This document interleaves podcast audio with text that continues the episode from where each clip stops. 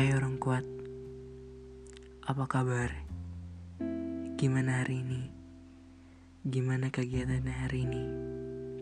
Hei, jangan pernah ngerasa sendirian ya. Kalian ada keluarga kalian, ada teman atau sahabat kalian yang kalian percaya, dan kalian ada Tuhan kalian. Kalau mau cerita, boleh banget. Cerita aja sama gue. Kita bertukar cerita bareng. Kali aja dengan kita cerita, masalah kalian akan sedikit mengurang. Amin.